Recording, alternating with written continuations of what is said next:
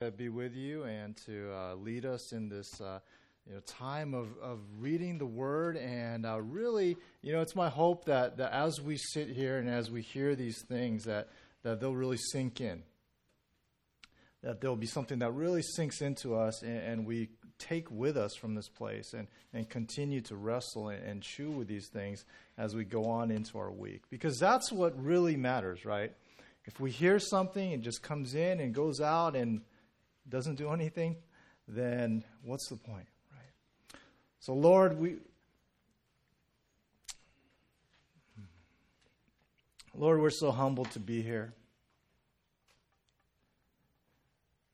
God, we thank you that, that we have another day together.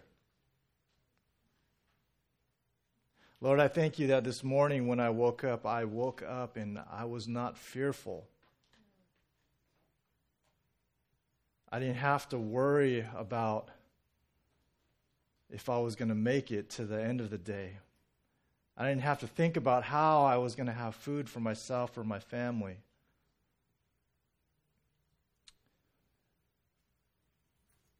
Lord, it's my prayer that, that this day that I would not take those things for granted, those simple things that, that we think are just normal, that I would not take those things for granted, but Lord, that I would be present here Lord, it's my prayer that your word would speak.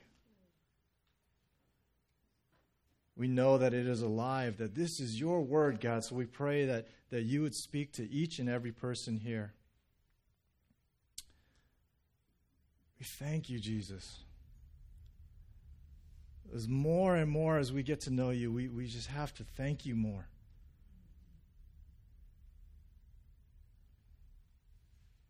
Holy Spirit, you are welcome. Please open up this word to our eyes and our ears and our hearts. And Lord, it's my prayer that these things would, would be planted, they would take root and begin to grow in us.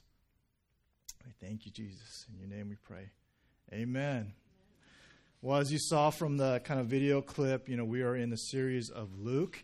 And, um, you know, I'm sorry you're going to be hearing that a lot this year because this whole year we are in a series of of going through the Gospel of Luke. And we are just going chapter by chapter, portion by portion, and, and we are really, um, you know, it's just an awesome thing because rather than me saying, hey, you know what, I think I'd like to talk about um, joy, let's look up all the past and let's talk about that. You know, I can just say, okay, Lord, this is the piece of scripture that, that you've given me this you know, this week to, to talk about. What do you want to speak to me about? And this week is no different. This is a, a, a portion of Scripture that if you grew up in the church uh, or you spent some time in the Word, then you've probably read it. You've probably studied it. It's something that is very familiar to me. And yet, even this week, as I approach this, you know, God just opened my eyes to, you know what? I want you to see this angle of this, this side of this, this you know, way that, that I'm trying to teach you through this scripture and through this uh, just a testimony of who Jesus is. So I hope that you'll all be here and engage with me.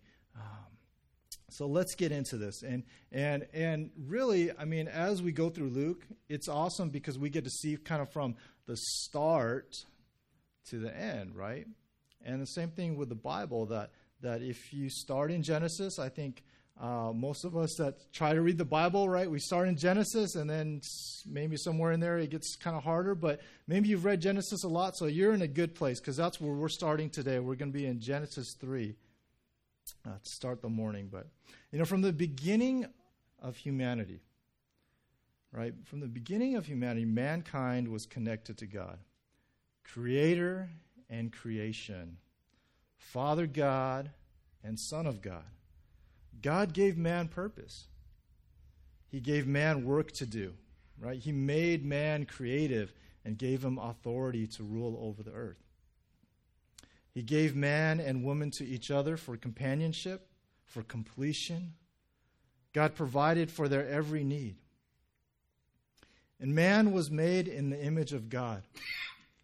Woman also made in his likeness. But then the liar came right? The twister of truths, the bender of good for evil.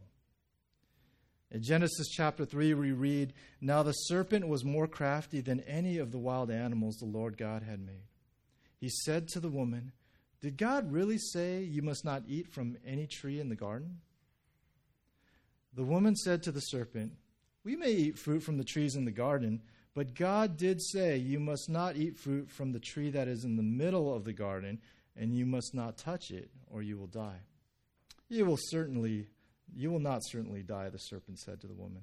For God knows that when you eat from it, your eyes will be opened, and you will be like God, knowing good and evil. When the woman saw that the fruit of the tree was good for food and pleasing to the eye, and also desirable for gaining wisdom, she took some and ate it. She also gave some to her husband who was with her, and he ate it. Then the eyes of both of them were opened, and they realized they were naked. They sewed fig leaves together and made coverings for themselves. You know, last week, Pastor Toby gave us a message about the baptism of Jesus, the genealogy of Jesus, right? This was the, the end part of uh, Luke chapter 3. And this past week, you know, as my Life Together group, we were discussing that portion of Scripture. It was, you know, one of the things that came up was that it was cool to look at that genealogy. And if you revisit that, the genealogy, it starts with Jesus, right? Is the Son of God. It goes, Jesus, the Son of God. And it traces back and it says, Adam, the Son of God. And so we see these, these two people that are, are, you know, said to be this is, person is the Son of God. And you'll see many places in Scripture there's mention of the sons of God, right? Uh, and a group of people that we ourselves have been brought into, you know, His family. We are sons, we are daughters. But this is, is specifically saying, hey, these people, they were son. They were a son of God. And so we learn that Adam, the son of God, he sins against God. He follows the lead of his wife Eve and he takes the forbidden fruit. This act of disobedience, this breaking of trust is really what it is. It separates mankind from the fellowship of God and it leaves them cast out of the garden, cursed to endure hardship in life, and they're separated from this life that was originally intended, you know, that they, they enjoyed in the beginning. And last week, Pastor Toby told us how Jesus came as our Savior, as the Messiah. He came not to get rid of the law, right, but to fulfill the law. He fulfilled these many prophecies. He completed this covenant so that we might be able to have relationship with God. And today we get to see how Jesus really models that, that life in the Spirit, that life connected and empowered by God a life that is really grounded in that very identity of, I'm a child of God. Today, our, our scripture portion as we continue through Luke is going to be Luke 4 1 through 13. Let's read that. Luke 4 1. Jesus, full of the Holy Spirit, left the Jordan. This is right after he was baptized, right? Jesus, full of the Holy Spirit, left the Jordan and was led by the Spirit into the wilderness, where for 40 days he was tempted by the devil. He ate nothing during those days, and at the end of them he was hungry. The devil said to him, If you are the Son of God, tell this stone to become bread. And Jesus answered, It is written, Man shall not live on bread alone so after 40 days of fasting, of eating nothing, when he is weak, the devil comes to Jesus to tempt him, right? How many of you know that it's often those times when you're tired, frustrated, weak, hungry, the devil comes to tempt you, right? How many of you guys here have, have fasted for any length of time, have gone without food, maybe without water? Yeah you know it's it's not easy. I mean, the first time I did that was uh, with a, a, church group uh, as a young person, and they have 30 hour famine. I think it's it, it, was called right, and and you try to go 30 hours with without getting caught eating your snacks and stuff like that. No, you're supposed to be fasting, right? And, and it it begins to teach us, you know, what does it mean to to hold back kind of these, these normal kind of uh, bodily desires of, of eating and satisfying that hunger. And instead, in, in, that pain of hunger, to, to come before God and to pray. And as we give that up, to see, you know, as we make that space, to see how God can come into that. The most that I've gone without something is 40 days of, um, I, I went 40 days, a couple, maybe a year or two ago, of I was challenged, like, kind of, should I really try a real fast of just water? And I said, man, that's crazy. And then I actually remember this when you're saying, you know, man does not live on bread alone. And I said, yeah, but what if man did live on bread alone? And so I did a 40 day bread, bread like fast where all I had was water and bread. And, um, and that I thought, well, I like bread. So, you know, maybe it'll be okay, but it was hard. It was really hard, you know?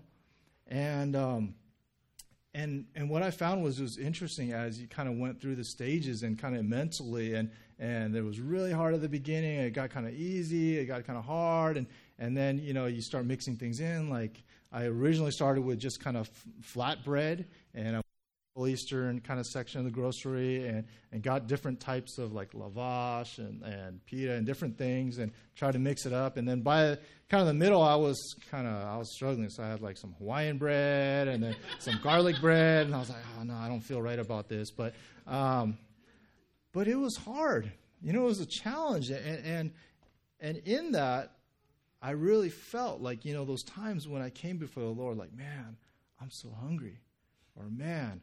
I'm really struggling, then it, there was a closeness.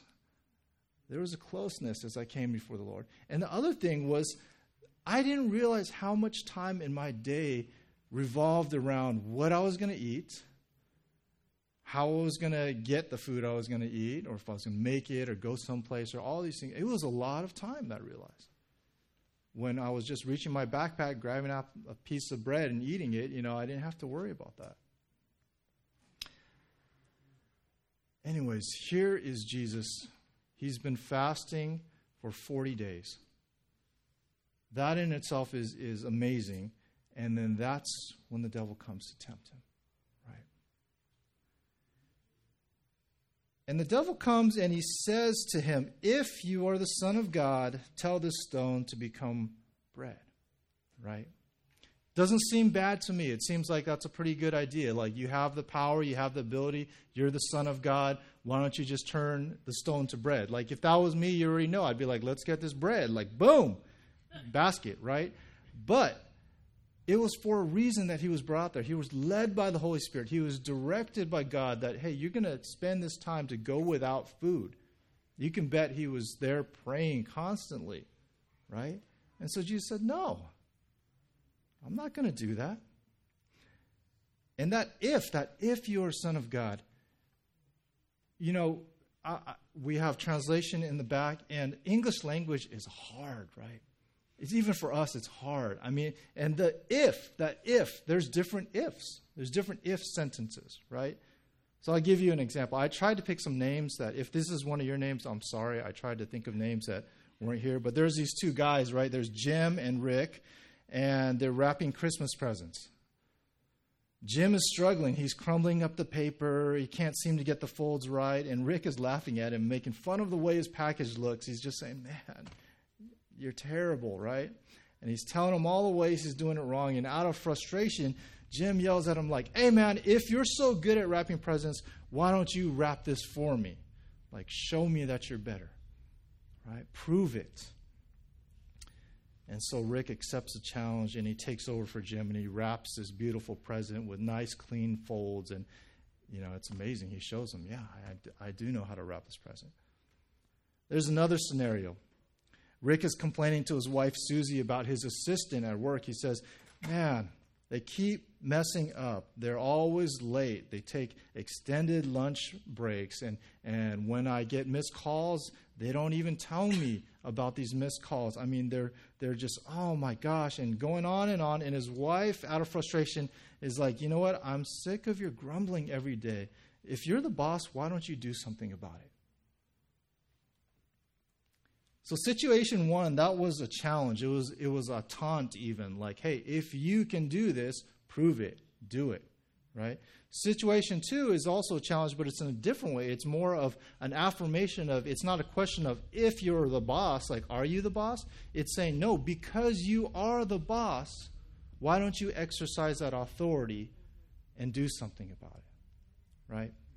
And so I think that this first, this first temptation, you know, I, I think that it was more that second scenario where Satan is coming to Jesus. This is the first kind of encounter right here. And, and Jesus is hungry, and Satan's like, hey, man, you're the Son of God, right? You were baptized, and when you were baptized, and I heard God speak, and He said, This is my Son of whom I'm well pleased, right? You're the Son of God, right? So you have the power. I see you're hungry. Why don't you just make these stones turn into bread? Why don't you exercise that authority you have?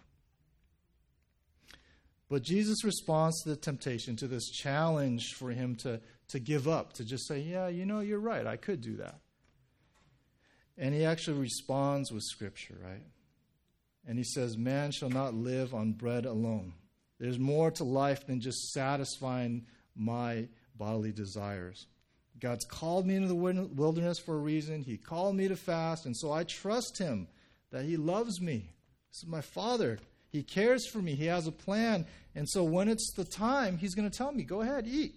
He's going to provide for me. He's going to show me. Or He will even say, hey, go ahead, Jesus, make that stone turn into bread. He will direct me. And that's what I'm doing. I'm following Him, right? And I love how Jesus, He, he answers Satan as a man. Because it would be hard for me. I mean, that, of, of course, it's hard for me. I mean, I'm, I'm just another man. And, and, and when I think of, like, if I had that power, you know, if I was God, and Satan comes and he's tempting me, he's taunting me, he's, he's pestering me. You know, I think about eating food like some nice barbecue at a picnic, and you got flies coming around. You know, rather than like trying to do, I just be like, man, get out of here, right? And that's how I kind of feel. Like rather than even answering, getting into dialogue, Jesus could have just been in his power, like, man, get out of here. It's not the time. Like, come on, get out, get out of here, right? But he responds with Scripture. And what he responds with, that man shall not live on bread alone. You know, I think that's like, like when you really read this, you think, man, Jesus is so amazing. It's so deep. And so let's read this together. Let's read Deuteronomy 8, 2 through 9. Jesus is, is quoting scripture, right? And let's read this together. It says, Remember how the Lord your God led you all the way in the wilderness these 40 years to humble and test you in order to know what was in your heart, whether or not you would keep his commands.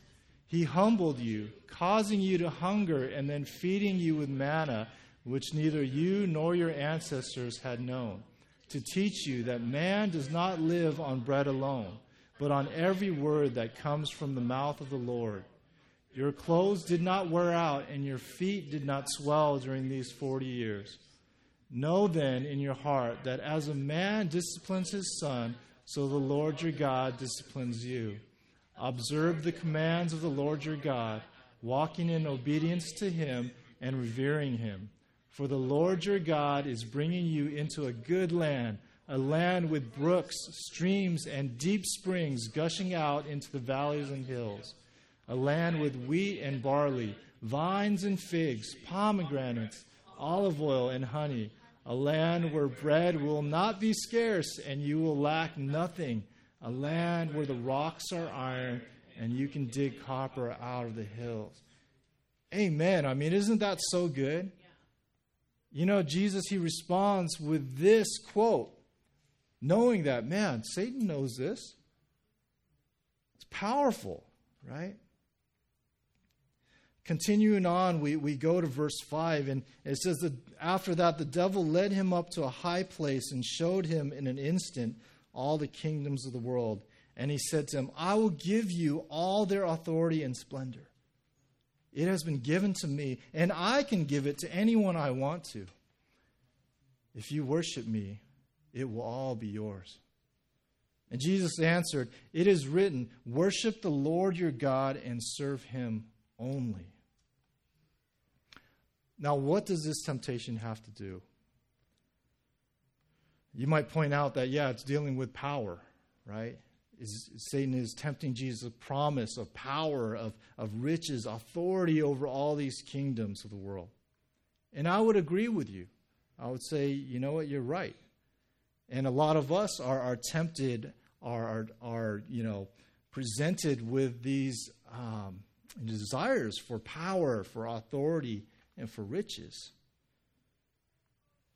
But I don't think that that's all this is about. Because we know that from Scripture, you know, all those things that Satan's saying, hey, I'm going to give you all these things, they were already Jesus's, right? They're already promised to him, right? His kingdom will go on and on, it will never end, right? That every knee will bow, every tongue will confess that Jesus Christ is Lord. I mean, it's already been declared. Like Father God has said, all these things belong to Jesus. They're all His, right? They're already promised to Him. But the timing, the way these things happen, I think that's something to look at. I think that some of the real temptation here is, is the devil saying, Why suffer?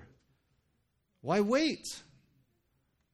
Why do it God's way when I have this other option?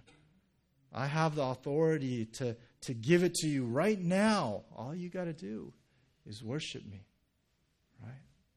And I don't think that was an empty suggestion. That was an empty offer, right? That Satan does have control, he does have authority. Otherwise, I think Jesus would have just said, Man, what are you talking about? Like, that's not even yours to give, right? That's not even a temptation, right? But instead, he, he tells him, No, I'm not going to go there. And who out of you doesn't think it would be a good thing to have Jesus ruling the earth? I mean, that would be a good thing. Like, can you imagine if, uh, you know, a couple thousand years ago, Jesus took over rule of the earth? I think we would have a lot of peace. I think there would be a lot of, you know, success and joy. And, and I think things would be a lot better than they are now if Jesus was ruling over all the earth. I mean, I th- we would still have that problem of, of our sin and being separated from God, you know, in eternity. But I think things on the earth would be pretty good. It would be a, a pretty good situation, I think. I mean, you might even think, oh, that's a, it, that's a, that would be a good thing. You, you know, Jesus could see maybe, yeah, yeah, it would be better if I started ruling now. I could save humanity from thousands of years of pain, of killing, of suffering. But I'm not going to sacrifice who I am, what I believe, so that I can receive something that's already promised to me sooner or easier. I think this is the same temptation that many of us may have, have faced. Well, I, I can say, I guess I faced in school at some times was, you know, I can study, I can put in the, the painful hours of, of reading and learning and all that stuff, or, or I can just ask the guy that had the class period before me and say, hey, what were the answers? You know, what was on the test? Or what was, you know, we're presented with these situations where we know the way that God has given us, and He's promised us, hey, if you follow this, I'm going to lead you towards health, towards success, towards, you know, whatever that is. But there's also this other option to, to kind of take an easy way. This reminds me of, of Abraham and Sarah. Last week, we, we heard from Pastor Toby in the genealogy as well. You know, uh, if you read that genealogy, you know, Abraham is, is one of the, the people that is mentioned, right? And, and Abraham, he was promised that his descendants would be just uncountable. And yet, when he looked at his life, his wife was barren, they were old in age, and they just thought, impossible. How's it going to happen? And so the bright idea comes. I wonder where that came from, right? But the bright idea comes in that, hey, you know what? Why don't we have, uh, you know, our, our, our servant, our maidservant Hagar, and, and let's, let's have a child through her, and, and we'll claim that as our descendants. And maybe that's the way we'll do it. And so Ishmael is born, and, and as that, you know, as, as his line goes on, you know, there's just consequences to that. It's a study for another another day, but it's it's just it's mind blowing to see what were the consequences of their action, of their saying, you know what, we're gonna do it our own way. God promised us this thing, but it seems impossible. It seems like it's too hard. Let's figure out another way to do it. You know, I believe many of us may be waiting on some of those promises for God. You know, that God has, has promised us these things, and, and we're waiting, and it just seems like it's impossible. So, we, you know, I encourage you to hold on. Hold on in faith, to persevere, to trust that God will be faithful. His timing is not always our timing, right? All right, let's look at the, the final portion of, of today's kind of passage in Luke from verse 9 on through 13. And it says, The devil led him to Jerusalem. This is the, the center, right? The devil led him to, to Jerusalem and had him stand on the highest point of the temple. And he says, If you are the Son of God, throw yourself down from here, for it is written, He will command His angels concerning you to guard you carefully. They will lift you up in their hands so that you will not strike your foot against a stone. And Jesus answered, It is said, Do not put the Lord your God to the test. When the devil had finished all this tempting, he left him until an opportune time. All these things happen in the final temptation. Satan brings him up into the city Jerusalem. He shows him, you know, like, hey, you're on this high place. This is this important, central, religious space. Why don't you do this amazing thing? Prove, if you are the Son of God, prove that it's true. Do it here in front of all these people that are going to see. Do it here in this important place. Do it here and prove that you are the Son of God if you really are why don't you just do that? And here Jesus he he he responds saying, "No. I'm not going to put God to the test." You know, I believe you know, he's really responding saying, "No, you can't make me distrust God." Right? And I think how hard that must have been because Satan comes to him and he tempts him with Scripture. Can you imagine? That would scare me into learning more Scripture, you know? but this is real this is real life. Satan is not saying, "Hey Jesus, why don't you just go kill this person?" or "Why don't you?" It's like, "No, that's wrong. I'm not going to." He's saying, "Hey, God said in, in His Word He's going to take care of you. He won't let anything happen. You know, if you do this, His angels are going to, you know, why don't you put that to the test? Why don't you see if it's true? Why don't you find out, are you really the Son of God? And I think Jesus says, No, I already know that I'm the Son of God.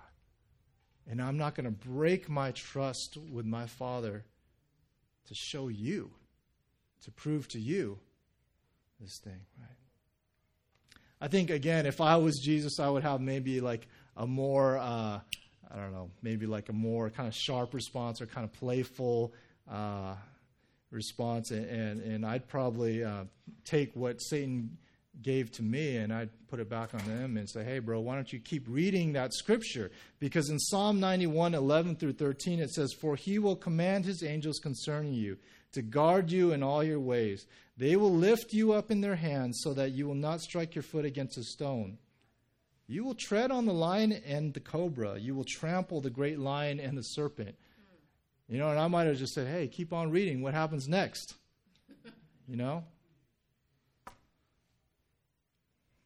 But here's the thing I, I think that that last temptation, I think it really reveals to us um, this issue of trust and security and, and identity, right?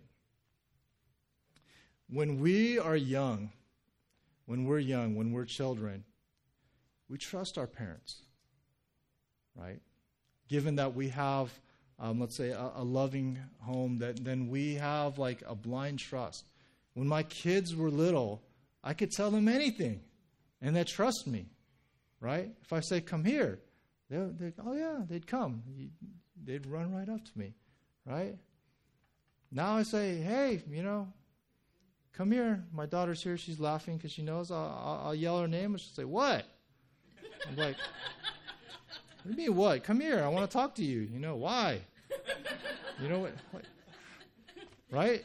Somewhere along the line, for some reason, maybe it was my fault. Maybe, you know, it's like, why? Because I want you to do some chores. Like, I don't want to come here for that, right? There was some something happened in that relationship where there was this kind of skepticism. There was this kind of like, wait a minute, why?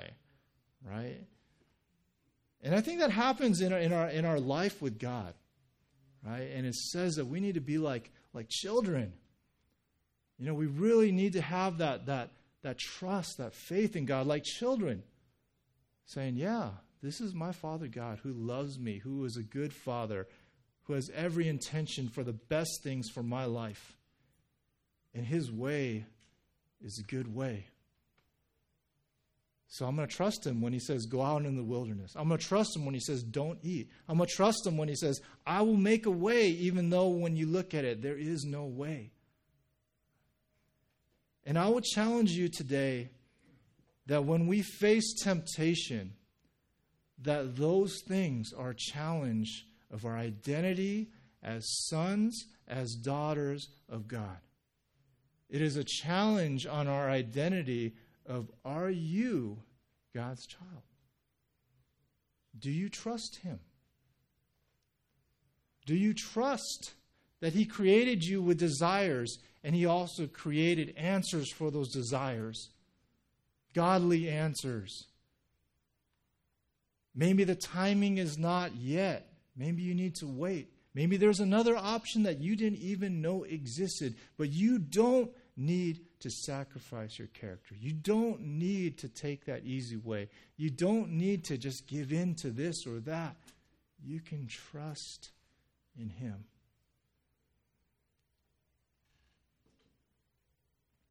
And so, a child that has such faith in the goodness of the parent, you know, that's our example. That is Jesus, the Son of God, knew who He was, that He was God's Son and that God loved him and would care for him, he was able to trust completely. And I believe it's because of that security in his identity and that trust in Father God that he was able to face those temptations and just say, No, I'm not going to do that. I don't need to go there. I don't need to prove that because I already know it's true. Right? And he showed us that where Son of God Adam failed, in those challenges. That presentation of, hey, it's good. You eat the fruit, you'll be wise like God. You'll be more like God. They were already like God, created in his likeness. Yet the devil put that before them. Hey, it's a good thing. It looks good, probably tastes good. It's going to give you this thing, you'll be more like God. Doesn't that sound good? It does sound good, right? Except for the part that it goes directly against what God told him to do. Your weekly challenge this week, if, if you would read Luke 4 1 through 13, as well as Matthew 4 1 through 11 and you'll see uh, the same um, you know situation a little bit more details and, and different angle. Um, also, read Genesis 3 1 through 7. Think about what it would have been like to be tempted in those situations. You know, what is the, the heart of this temptation? What, how would you feel in, those, in, in that situation? Grow. Identify the type of temptations that you struggle with the most. You know, how does this relate to trusting God? If it's areas of anger, of money, uh, you know, sexual temptation, if it's like food, if it's, uh, you know, being lazy, you know, whatever the thing is that's kind of tempting you that you often face, think about how does that relate to trusting God, to your identity as His child. And how do you think Jesus would respond in that situation, to that temptation, right? We used to say WWJD, right? Overflow. You know, our identity directs our actions. It really does. your actions have impact beyond yourself. And make a commitment to remind yourself that you are a child of God the next time you feel tempted or tested in your faith.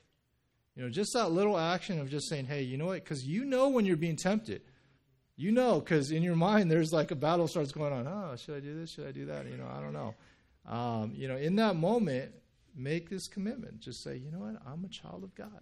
What does that mean for me? What does that mean for me as God's child in my relationship with Him? All right, let's close. Team, you guys can come up. Lord God, we thank you for your word. We thank you for the way that, that you speak right to our heart, Lord God. We, we thank you, Jesus, for the example that as a man you showed us face to face with the devil, presented with such crafty temptations. You showed us that if we're connected to God, if we are full of His Spirit, then we'll be able to know, we'll be able to discern what is right, what is wrong, what is the root of these desires, these temptations, these challenges that we face. And you showed us that it's possible, it is possible to withstand temptation and to stand in righteousness. So, Lord, today we pray for that strength. We pray for that wisdom. We pray for that knowledge, that understanding, that security in knowing that we are your child. That if we believe in you, if we have accepted Jesus as our Lord and Savior, then we are called son. We are called daughter of God. And we can rest in that identity. That you are a good father that cares and loves and will take care of his children. That this life is not the end. That we have all of eternity to look forward to. So, Lord, we thank you. We pray that your word would not simply pass through our minds, but that it would be planted firmly in our heart. It would begin to grow and it would spring up, that fruit would come, that we would begin to change from the inside out. For your kingdom, for your glory. We ask these things in Jesus' name. Amen.